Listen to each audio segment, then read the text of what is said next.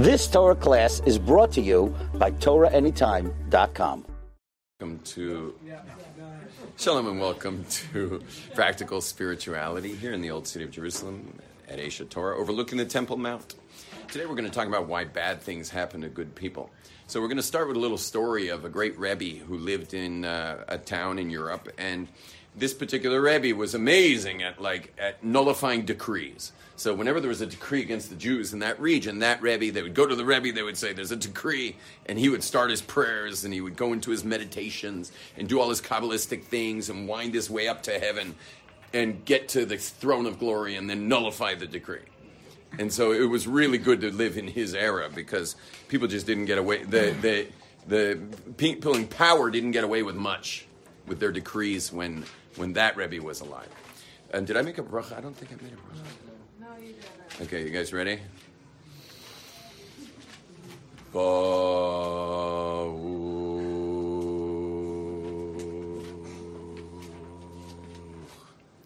Just kidding. Baruch atah Adonai Eloheinu melech haolam shahakol nivro. I recently was in Washington Forest, and uh, and I, I asked the guys sharing the cabin. I said, "Hey, would you guys answer my bracha?" And they're like, "Yeah, go ahead." Baruch was like a minute long. When I opened my eyes before I said I atah, they were all gone. so like, they're like, "How long you want us to stand around?" Okay, now the um, but everyone should do one bracha like that a day, one bracha a day, just like that. Okay, one bracha a day. Inhale, exhale the whole word. Okay, a few minutes for a bracha. One bracha a day. Now, the um, anyway, what happened was the Rebbe was about to pass away, and the, oh, everyone was scared to death. So they go to the Rebbe's deathbed, and they're like, "What? Are, what's going to happen to us? You know, you you nullify all decrees, and and if you go, there's no one left." And the Rebbe looks at them and he says, "A tzaddik, that means a holy man, is much more powerful in his death than in his life." And he passes away. And within a year, there was a decree against the Jews, and all the Jews are like, "Oh, it's going to be great." Except, guess what? The decree actually was fulfilled, and the Jews like ate it bad, like they really got hurt bad, and they didn't know what to do. Another decree, same thing. Another decree, same thing. They finally went to the next best rebbe of the generation, and they went to him. and They said, "Listen, we need some, we need you to nullify the decrees." And he says, "Listen, I'm not on that level, but I am on the level to go have a talk with him." So I'll go have a talk with him, which is a Kabbalistic thing. You got to know names of God and how to do the mikvah appropriately. Like there's all these things you have to know about mikvah to do this. And then you come out and you use the names of God, and and then you I think you write the question, you put it under the pillow, you go to sleep. It's called a dream quest. And it's a highly Kabbalistic thing, that dream quest. So he does the dream quest, and he gets up to the Rebbe, and he says to the Rebbe, "What's the deal? You know, you told the community that you'd be more powerful in your death than in your life." And the Rebbe says, Well, now that I'm up here, now I understand what's really going on. And so I realized that those decrees aren't bad.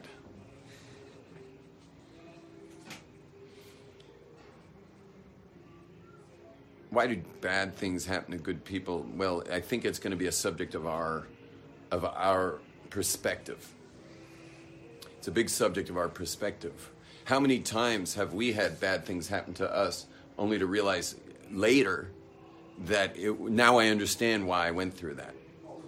It's happening all the time. In fact, uh, I'll even ask y'all to raise your hand. Raise your hand if you ever had something bad happen to you and you found out years later why, like you finally understood why, or maybe you understood how it built you, it created greater character in you. Like, raise your hand if you ever went through something that you, at the time you wished, keep your hands up, at the time you wished, yeah, we can flip it just for fun. Keep up. At the time you wished that it would have gone away. In fact, you might keep your hands up. What's going on? It is yoga, guys. Keep your hands up. Hands up. Oh, these girls are like turning red. I guess you are supposed to be somewhere else. Sorry. They're ditching some seminar. Anyway, okay, no one's, no one's watching this, you know, except for everybody. And, and the. Anyway, keep your hands up if keep your hands up if you wouldn't trade what you went through. But meaning if you traded what you went through, you'd have to also trade what you got. Keep your hands up if you wouldn't do that. Meaning, meaning I'm not willing to trade what I got. Okay, you see the same hands are up. Okay, you can put your hands down.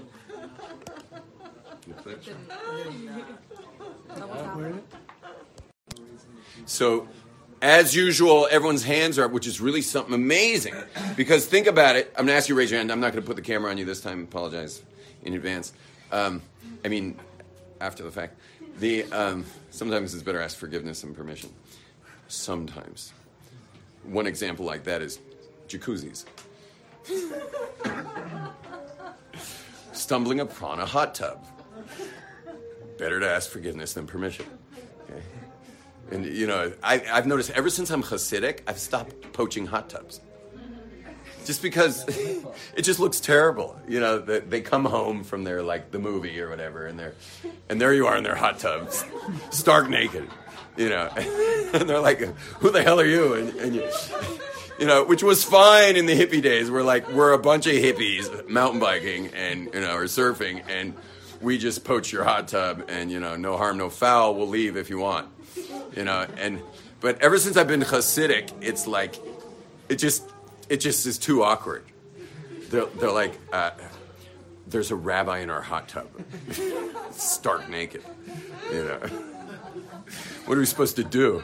I mean, that should be on. That should be on like a, that should be a hack on YouTube of like how to fix this situation. You know, how do you fix that one?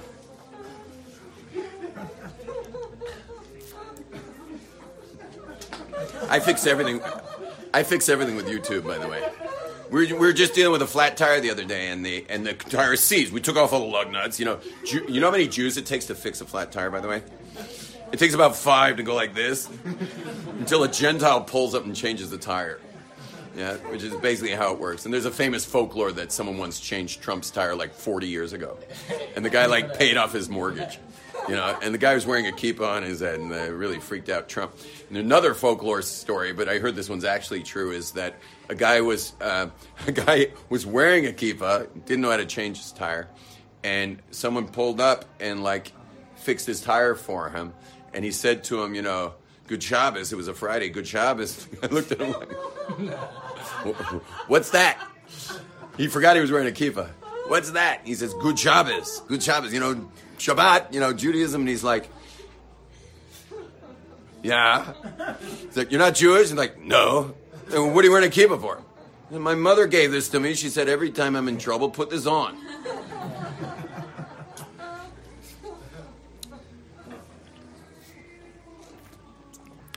Anyway, um, we've all been we've all been through some rough times. But here's the funny thing, or not the funny thing, is that you're going through a rough time right now. Meaning, not all of you, but nine out of ten. Nine out of ten. Raise your hand. We'll see it again. I'm not going to put the camera. Raise your hand if you're going through something that you wish you were on the other side of. You know, like let's say, for example, the kids, the kid's principal called and like, you need to deal with the kid.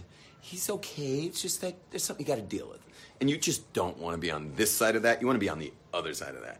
You know what I mean? Like, raise your hand if anything in your life right now you'd like to be on the other side of. Raise your hand. Okay. So you see, all of us are there, and keep your hand up if you if you're like you even do stuff about it, like you're actually trying to do stuff about it. Raise your hand. Keep your hand up if you're hiring lawyers. You know, just kidding, just kidding. but we will go to a shrink. We'll go to a shrink, you know, just to deal with it. I mean, that's just extra money for dealing with stuff. You know, you got to talk it out with somebody. It's a paid friend, you know. No, I think therapists have got two major jobs. One is obviously people with, with mental illness, and the other is you pay the you got to pay to download that level of stuff. You know, you can't just dump that on anybody. You know, you got to pay for that. You know, that's why it costs so much. I mean, who wants to hear that stuff? I mean, I'm sure if you choose some random person, I'll hear it for free. But like to get someone who's really going to sit there all day and hear that kind of stuff, that's going to cost a few hundred bucks an hour. No wonder they lowered their time to 50 minutes in the last 10 years. Now it's 50 minutes. You know, 50 minutes because they're like, they don't want to like hurl themselves off the building afterwards. You know, after like five of these sessions, you know, it's like, it's like maybe we bring it down to 50 50 minutes, we'll be less suicidal after the day. You know, hearing all these miserable stories.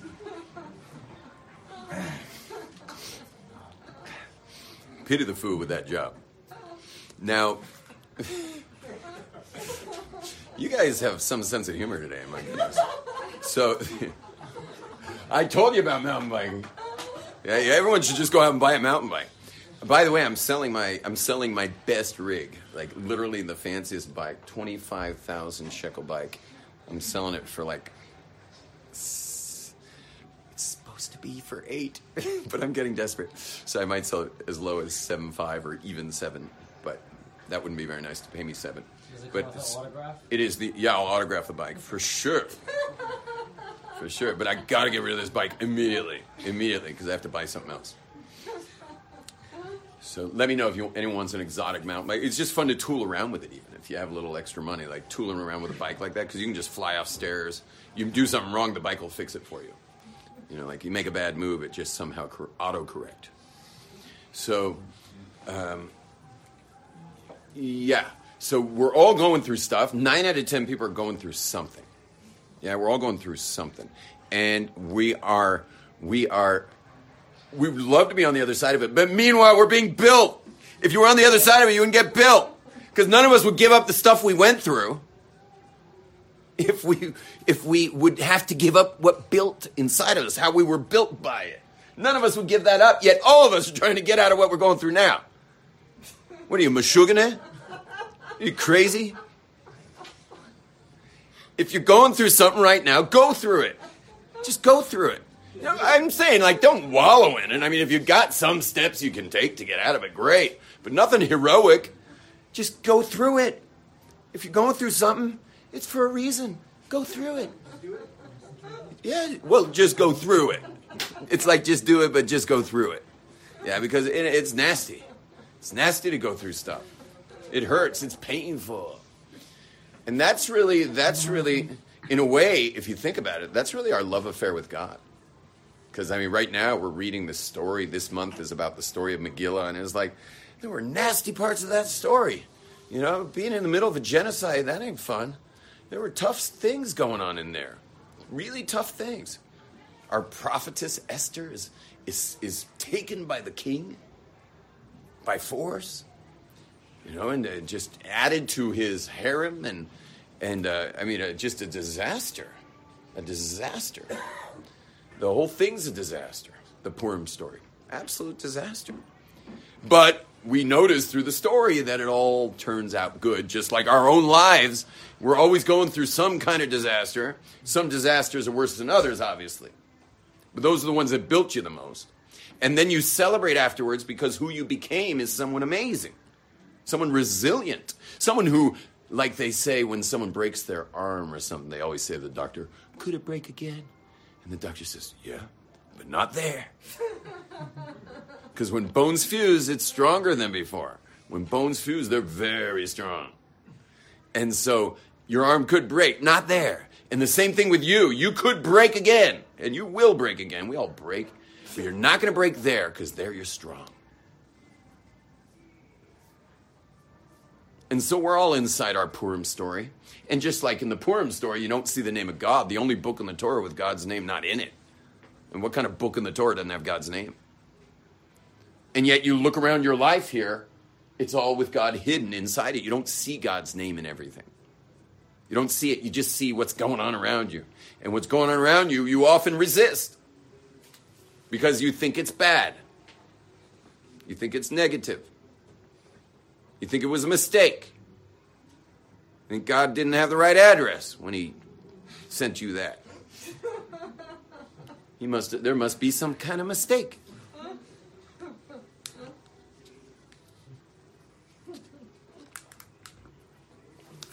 And the answer is just like God precisely keeps you sustained physically right now with incredible precision, and just like God orchestrates everything around you, including your trip to Israel, like, how'd you get here?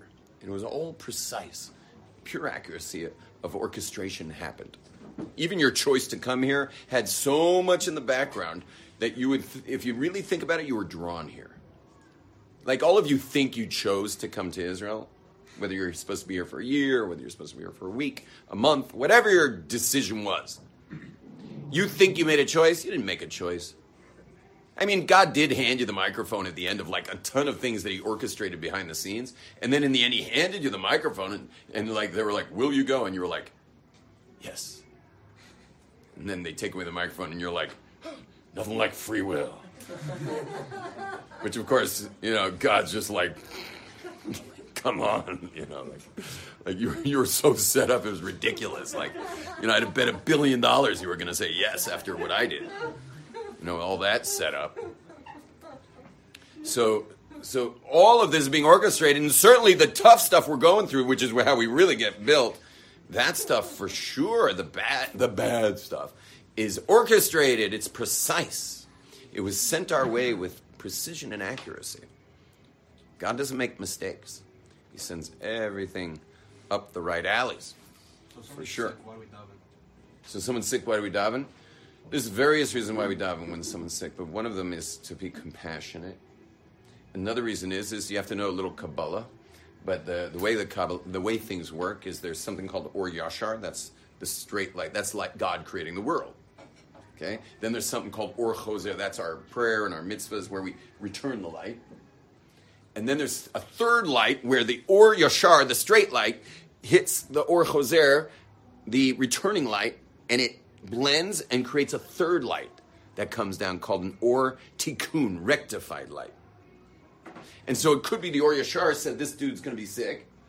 And then we pray and we send like, please heal him. And then that mixes with the he's going to be sick. And it's a little bit of a tug of war, but it's more of a push of war. And it's pretty hard to play tug of war with God, by the way. It doesn't matter how many people you got on your side of the rope, it's God. You know, he's holding it with his pinky. You know. And sometimes he's trying to schlep people out of this place. Because think about it, your whole life here.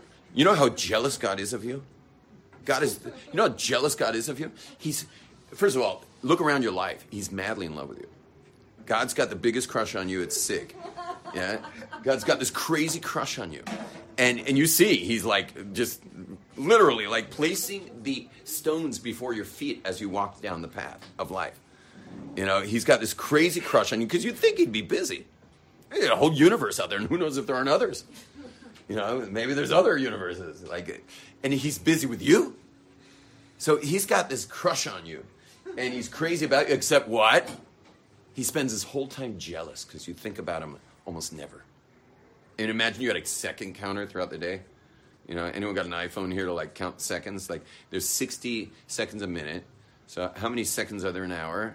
Anyone got their phone out? Like, how many seconds are there in an hour? And how many seconds are there in 24 hours?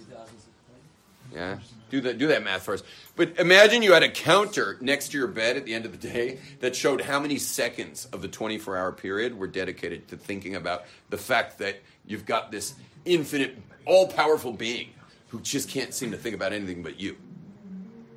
You know, he like he's crazy about you.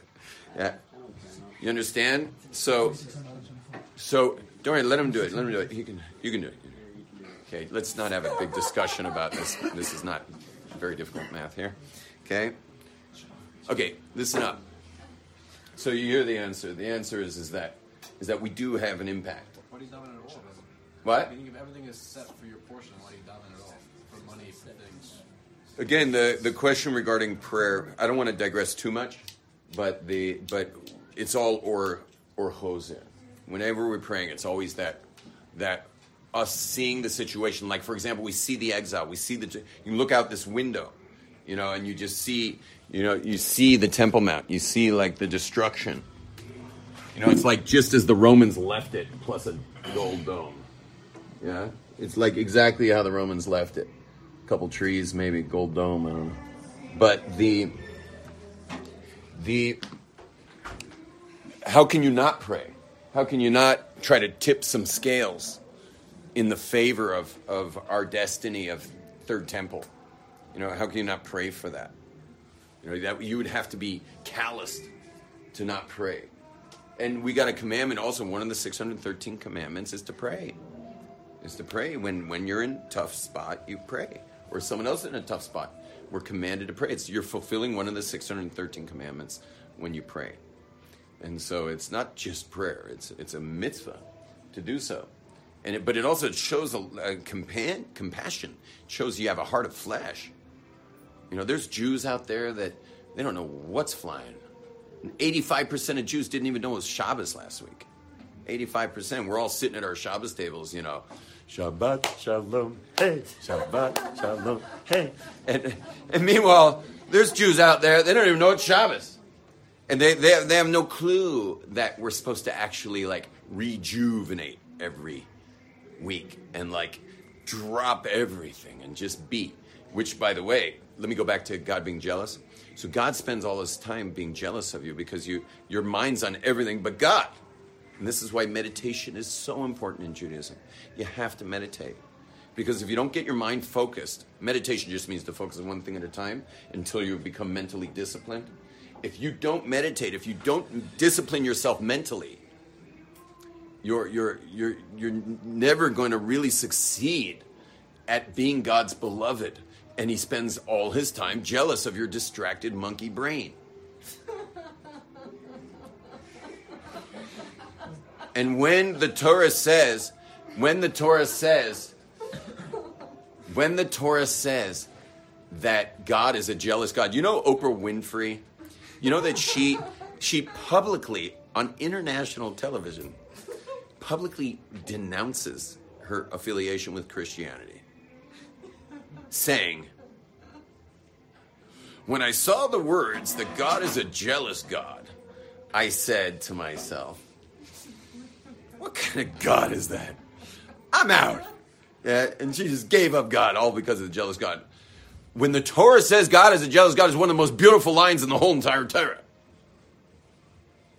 I mean, there's no be- more beautiful line. What it's basically saying, I mean, have you ever been jealous of someone?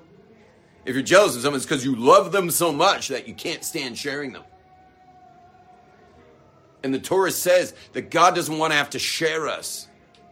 He doesn't like sharing neither our minds, which we already spoke about, nor our hearts in what we want, because we're all like Spider Man.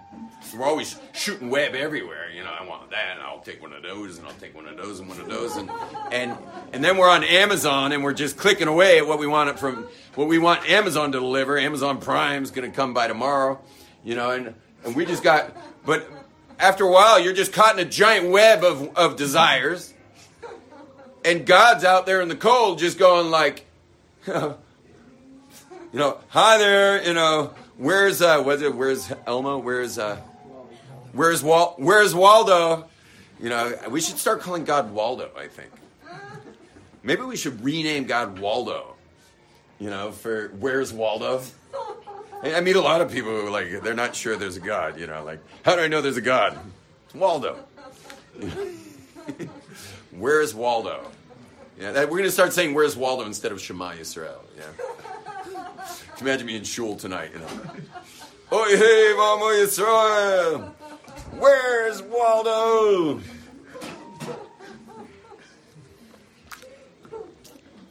Anyway, but but God is is a, the fact that God's a jealous God is is is just an indication of how much He loves us.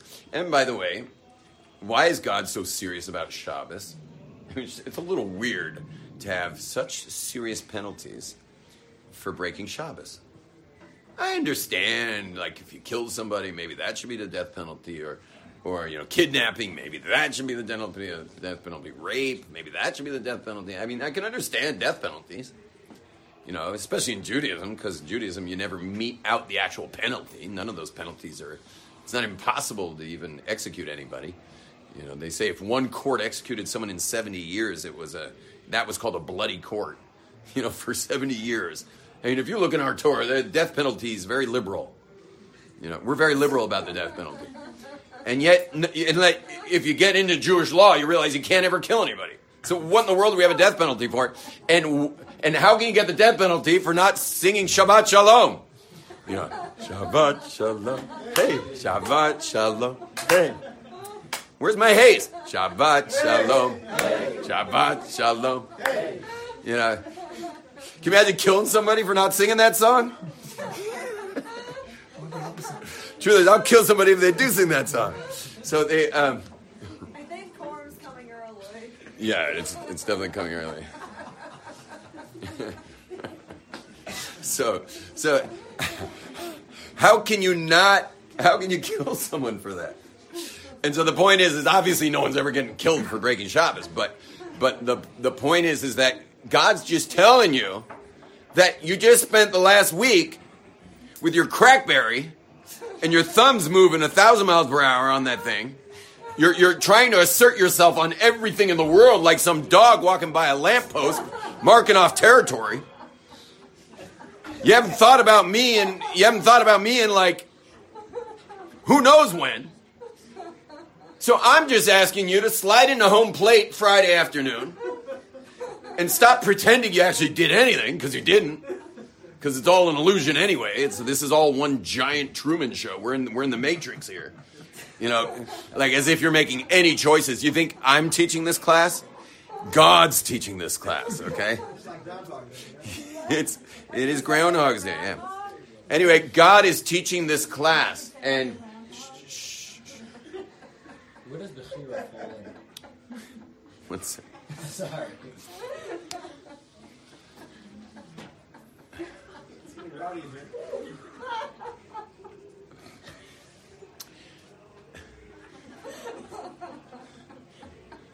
And so God asks us to keep Shabbos, but He plays hardball. He really wants it because He's not willing to have you ignore Him for more than six days. That's why it says in the Torah, six days a week you shall ignore me, and on Shabbos you shall rest from ignoring me.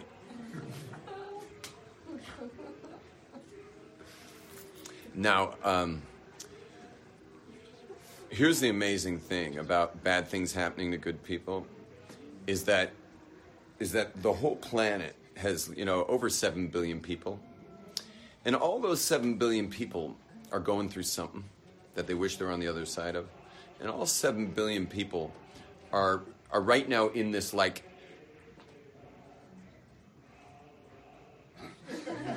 what's he singing I Hava Nagila uh, can you open the door so we can hear Hava Nagila a little better here did its face. Everybody. Whoa, slow it down. You don't spend enough time in studio, I see. There's a metro.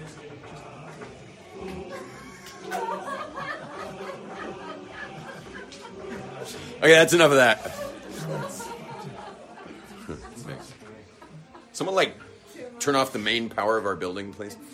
Okay. Um, is it on me right now? Okay, so the uh, Hava Nagila, my goodness. Can you imagine the guy who wrote that? He must have been on glue. Yeah. Hava Nagila. Hava Nag- I think it was on weed. Actually, it was it, it was originally have a nargila. Yeah. It was originally have a nargila. Vinismecha, and we'll be happy. You know, have uh, nargila. Maybe it was a Mexican who was having tequila. Okay, now, yeah. This is why I make kiddush on tequilas, because it says tequila lemikre kodesh. Now, um, now, listen up.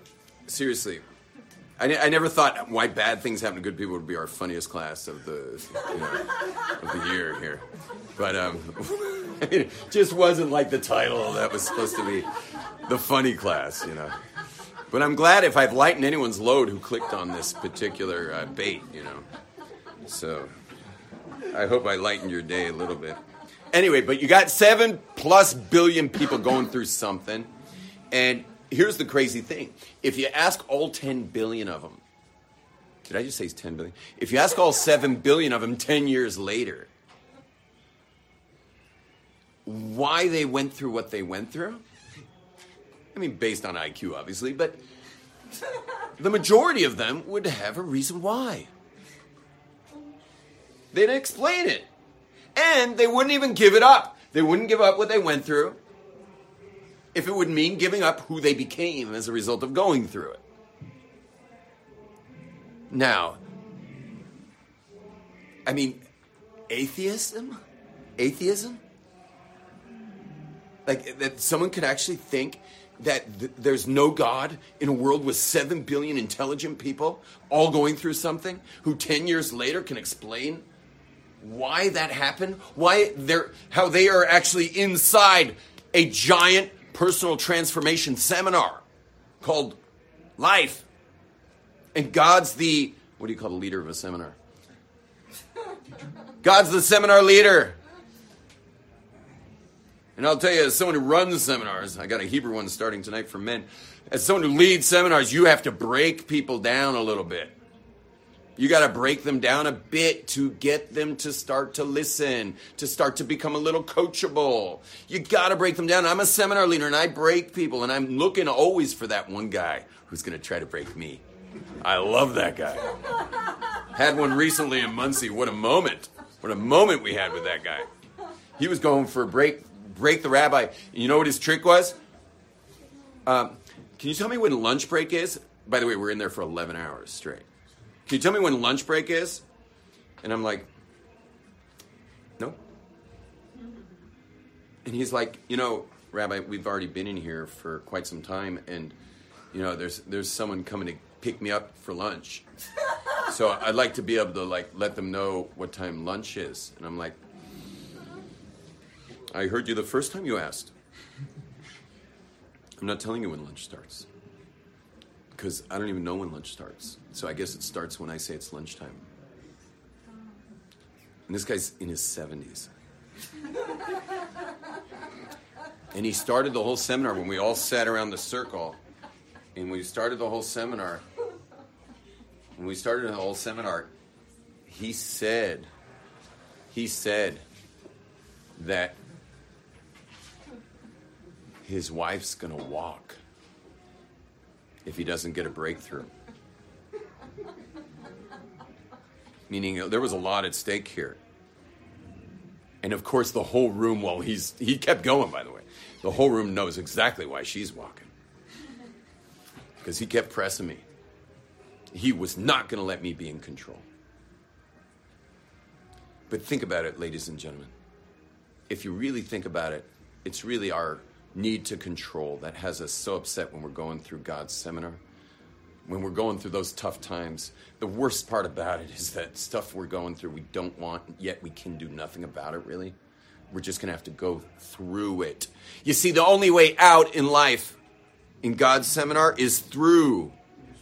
And all those people are always going out, they're running out, they're medicating with grass or their or sports or or or Facebook or or uh, Instagram or some other news feed or whatever.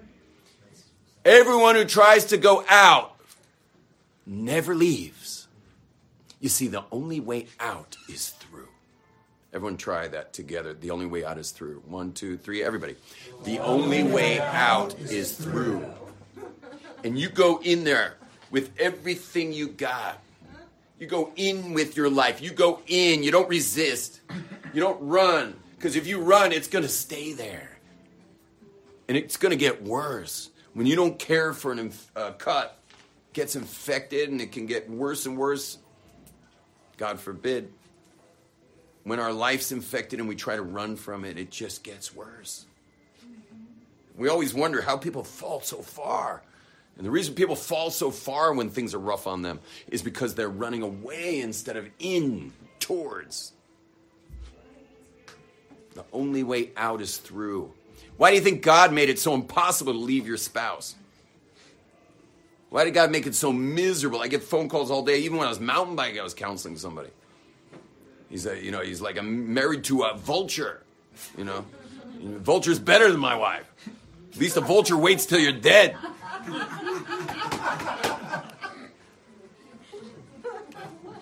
And I've been getting the same phone call from this guy for 15 years. Because there's no way out.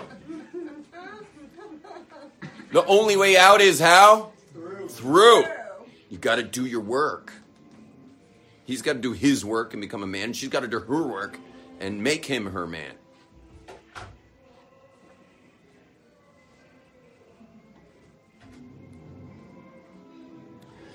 In conclusion of today's session, I'd like to give you the actual meter of how spiritual they are. You know, normally spirituality is not something you can measure, obviously, but there is one measure of spirituality. So I'd like you to listen carefully. Spirituality is the amount of time it takes you to go through something that you wish you weren't going through and realize that it was meant to be. The amount of time. Yes, for 7 billion people on the globe, it may take 10 years for us to get the whole globe agreeing that what they went through. And which, by the way, could only be with a God, an involved God, not the kind of God who like created the world like like like people believe he like spun it like a top, but then he went parasailing in a lot. You know, like God took off and just left it. And people think that way. Do you realize if God took even the words, let vegetation be upon the earth that were said at Genesis and Bereshit, if God were to take those words out of creation for a second, there would not be a single strand of cotton in this room. Most of you would be naked right now. I'd be just wearing my vest, which would be pretty foxy. Because this is let this is let there be animals. It's made of wool, and I'd still have my pants on, though I'd be without underwear. But as a surfer, I don't think I wore underwear for about twelve years. So I'd be cool. You'd be a little embarrassed. The world only exists because God's God's uttering those words, those ten beams, those not the word bereshit, and the nine let there be's. Let there be this, let there be that. That's how we're here right now.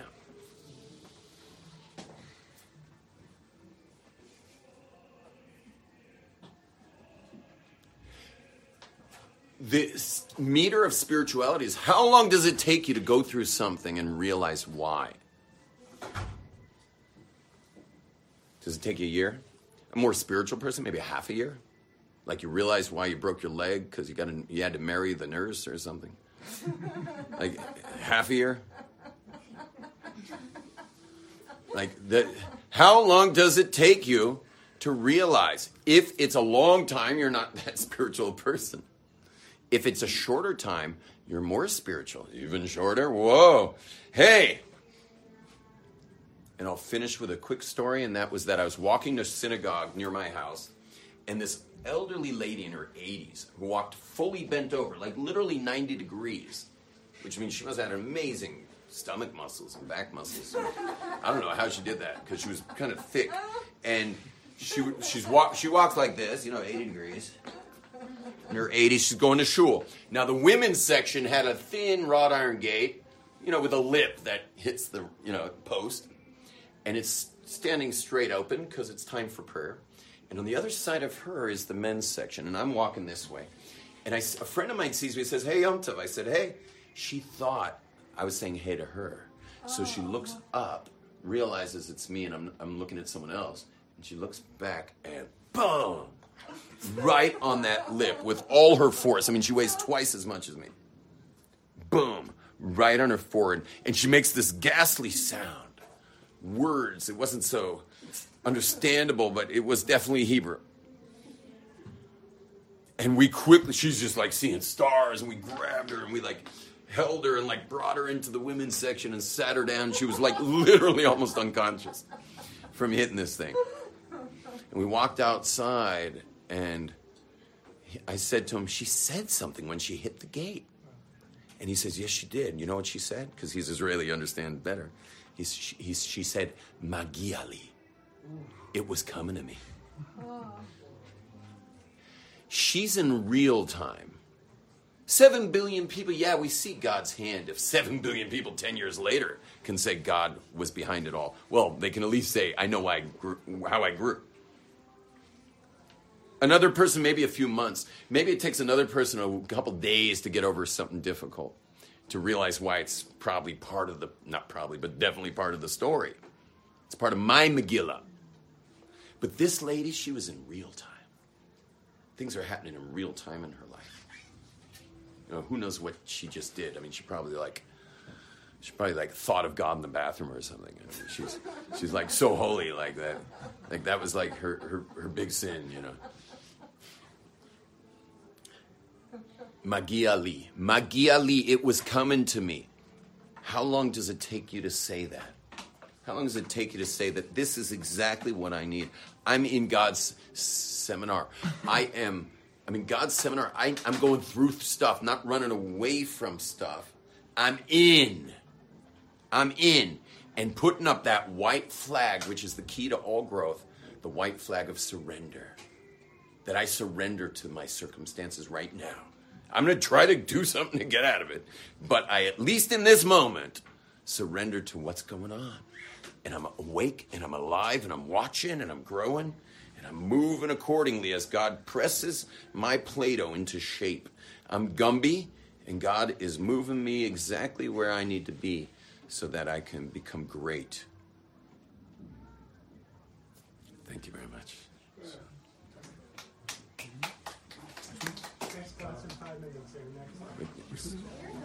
Um, just want to mention to everybody, want to mention everybody uh, to join my club. Please join my club already. It's uh, it's uh, Yom YomTovMediaClub.com. Please join that. We're also we uh, thank God we uh, we raised money for the poor bride. We already got her a dress and a half. It's a thousand shekels for a, a dress for her her marriage and stuff. Okay, shalom everybody. Winston Churchill once said, You've just experienced another Torah class brought to you by TorahAnytime.com.